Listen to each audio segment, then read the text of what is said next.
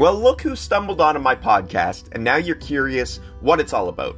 Put it this way Wrestling with Myself is a pro wrestling based podcast that only talks about wrestling like 20% of the time. As your captain of this sinking ship, I, professional wrestler, hacker Scotty O'Shea, bullshits about anything and everything. My travels, my relationships, my botches, and my porn history. And often than not, my friends join me on the podcast to really increase the debauchery.